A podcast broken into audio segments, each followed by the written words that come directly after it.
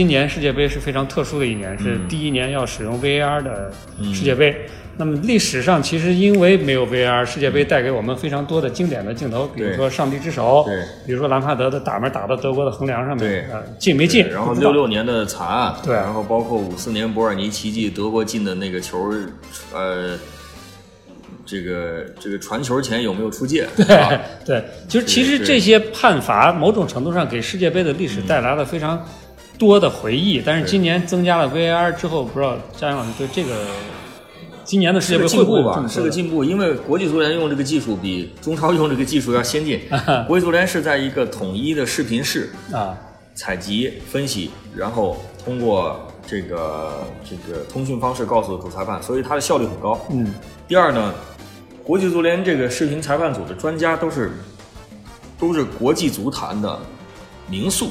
嗯，啊，他们对于很多的这种判罚、对经于验规则理解、对于比赛经验这些，他对于裁判的帮助和辅助是非常好的、啊。这是这这是这是这个呃，从视频裁判的辅助，就是啊，对我刚说的这个名宿是他那个 TSG，就是技术委员会，对，呃，里杰卡尔德，然后米卢是吧米卢啊他们都在佩雷拉，佩雷拉领领着这个小组，这是技术委员会。视频裁判组呢，用的是来自法国、葡萄牙和意大利的视的联赛的裁判，因为这三个联赛已经把视频裁判用的比较多了啊。用的这三个联赛的裁判，然后是集中在一个视频室来做分析和判断。为什么世界杯的视频裁判会比其他联赛的裁判要要视频裁判要辅助的效率高？因为世界杯的转播机位多。啊，他一场比赛三十七个转播机位，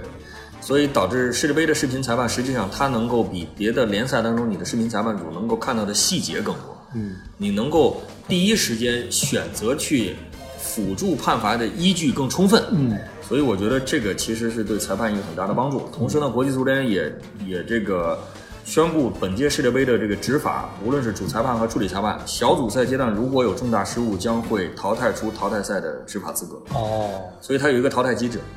它有一个惩罚机制，加上它有一个辅助机制，嗯，所以这三种呢，就既帮了裁判，又监督了裁判，对那个裁又判又比较大又的压力是给了裁判适当的压力。对，所以我觉得这个其实比上届和上上届对于主裁判的这种保护和压力都做的比较到位。嗯呃如果这个时候还有明显的误判，我觉得从法理和机制上说不过去。大家好，我是佳远。预测比赛，快上竞彩猫 APP。